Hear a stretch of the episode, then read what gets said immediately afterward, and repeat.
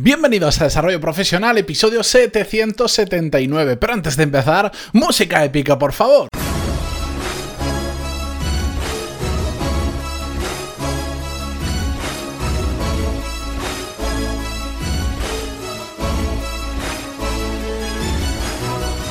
Buenos días a todos y feliz año 2020 y bienvenidos por supuesto al primer episodio del año de Desarrollo Profesional, el podcast donde ya sabéis más que de sobra que hablamos sobre todas las técnicas, habilidades, estrategias y trucos necesarios para mejorar cada día en nuestro trabajo. Estos días para mí son extraños y todos los años me sucede lo mismo. Cuando voy a escribir una fecha, la fecha en la que estamos, porque firmas un papel o por lo que sea. Y las primeras veces que pones 2020 me resulta rarísimo. Pero dentro de unas semanas ya me, habré acostumbrado y, me habré olvidado del 2019 y esto va a volver a pasarme el año que viene, el siguiente, el siguiente. Siempre me pasa exactamente lo mismo. No sé si a vosotros os pasa, pero las primeras veces que tengo que poner el nuevo año me parece rarísimo. Me parece como si hubiese pasado, como si estuviese viajando casi al futuro. Pero bueno, ya estamos en el 2020. Os deseo mm, lo mejor para este año y para todos los que vienen más adelante. Y sobre todo, bueno, pues entiendo que si estáis escuchando este podcast es que tenéis especial interés en mejorar en vuestro trabajo. Espero que este año sea el año que tengáis un buen cambio profesional. No significa cambiar de trabajo, no significa cambiar de empresa, sino sea como sea, dar un paso hacia adelante en nuestra carrera profesional.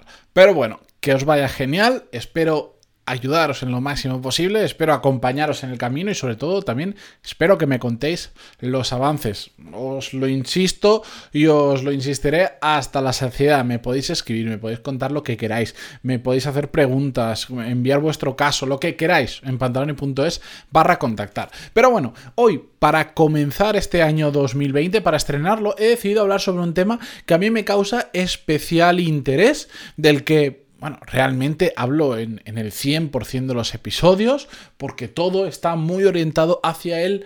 Em, esta palabra que últimamente se utiliza en desmedida, de forma errónea, pero que para mí es muy importante, que es el tema del talento.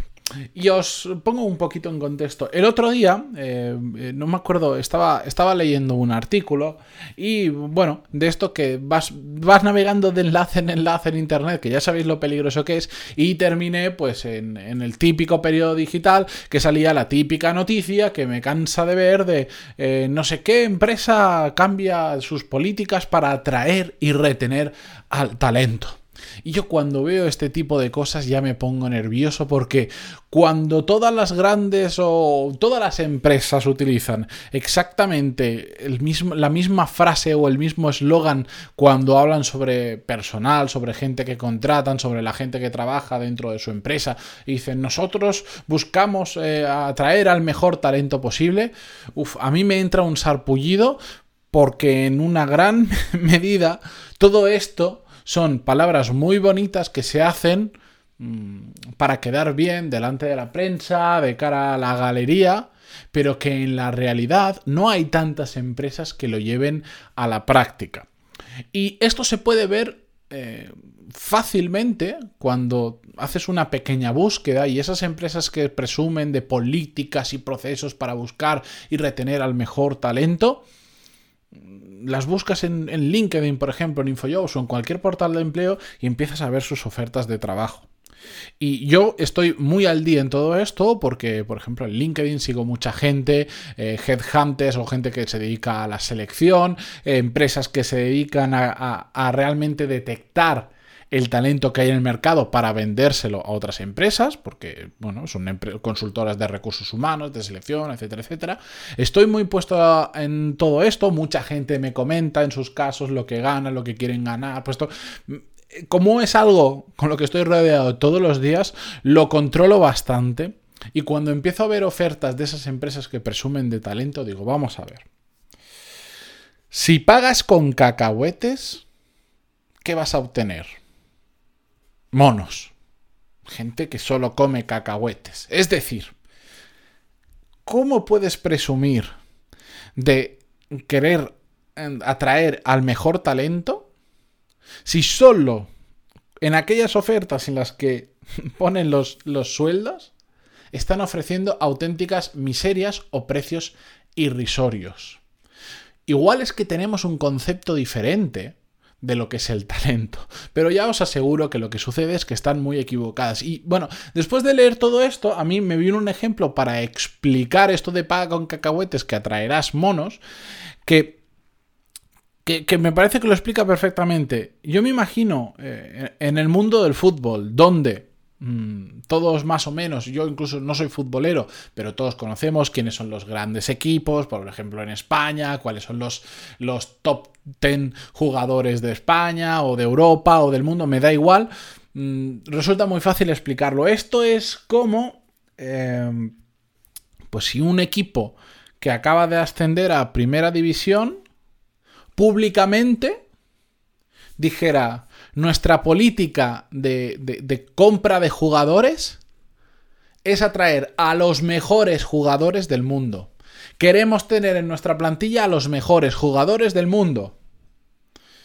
Claro, esto en el mundo del fútbol eh, no hace falta entender mucho para, saber que esto es una ridiculez. Si tú acabas de ascender o eres un, eres un, equipo con un presupuesto que es mm, probablemente 100 veces menor que el del Real Madrid o que el del Fútbol Club Barcelona, Hombre, pues tú te lo puedes poner como propósito, pero ya te adelanto yo que no lo vas a conseguir, porque igual todo tu presupuesto de todo el equipo es lo mismo que cobra un jugador del top 10. El Leo Messi, el Cristiano Ronaldo, el que sea de turno.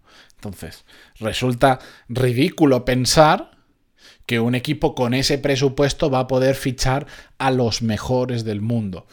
Esto es independiente de que un equipo con poco presupuesto pueda llegar a hacer cosas muy grandes, como ha sucedido hace relativamente poco, si mal no recuerdo, en la, en la liga inglesa. Ganó un equipo que no es, del, no es el Manchester y todo esto, que tienen súper super presupuestos. Vale, eso es otra cosa.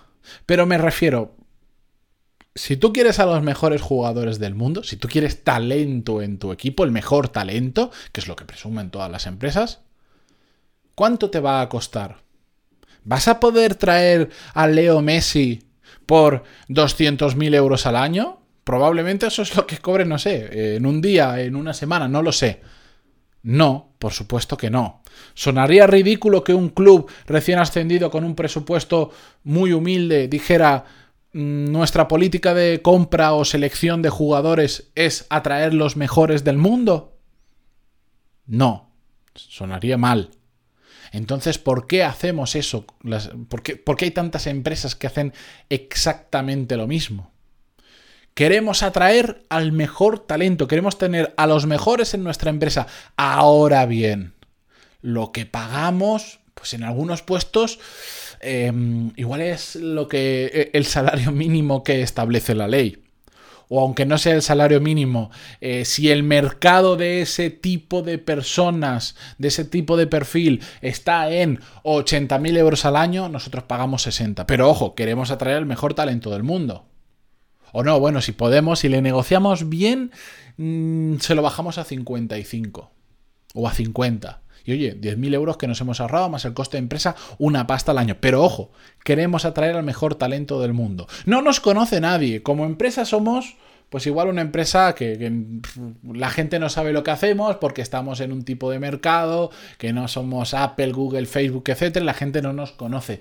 No pagamos extraordinariamente bien, no tenemos condiciones más allá del salario especiales porque eso son pamplinas.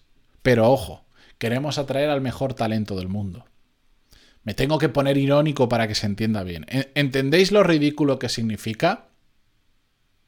Por eso, igual, cuando cada, vez que escuchéis empresas que, hacen esa afirmación, ponedlo muy, muy, muy en duda. Sobre todo porque, bueno, otro episodio ya me lo he apuntado para hablar de eso. Muchas veces cuando mm, se hacen procesos de selección, no se busca a los mejores.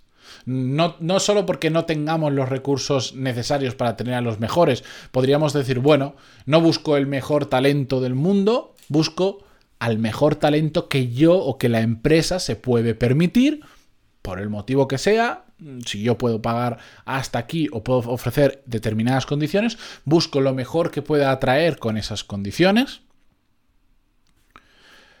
Pero muchas veces ni siquiera sucede eso. Lo que hacemos es rellenar una plaza. Ha pasado esto, esta persona se ha ido. Tenemos un problema, rápido, que entre otra persona que más o menos nos valga. Pero en la página web y cuando vamos a foros, mm, eventos y cosas así relacionadas con selección, vamos a decir que queremos atraer al mejor talento del mundo. Es absolutamente ridículo este episodio sobre todo va dedicado, eh, va, va enfocado a aquellas personas que estáis en el mundo de la selección, que no caigáis en esa trampa de decir frases que al final están vacías. Por supuesto no vamos a decir, buscamos em, bueno, bonito y barato. No queda bien, lo entiendo. Pero tampoco digamos cosas que, que no son verdad. Porque ¿sabéis qué pasa al final?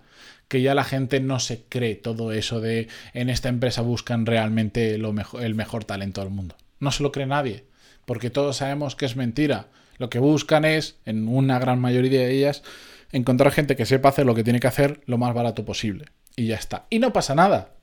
Es tu política, es tu forma de, de hacer crecer la empresa, tu negocio, lo que sea. Genial. Allá con ello. Pero de verdad, si buscamos talento de verdad, del bueno, la gente realmente buena no cobra el sueldo en cacahuetes. No sé si me entendéis. Con esto, primer episodio del año, me, he ido igual un poquito profundo. Es que es un tema que me, gusta, me duele y me, me, provoca mucho. Espero que os haya gustado, espero que os haga reflexionar. Continuamos mañana con un nuevo episodio, como siempre. Pero muchísimas gracias, sobre todo por empezar el año a mi lado un episodio más, un día más, un año más. Ya este va a ser, entramos digamos en el cuarto año del podcast. Que lo disfrutéis, mm, que me escribáis mucho si tenéis dudas, sugerencias, queréis contarme lo que sea. Y ya lo sabéis, os agradezco también un montón vuestras valoraciones de 5 estrellas en iTunes, vuestros me gusta y comentarios en iVoox. y hasta mañana. Adiós.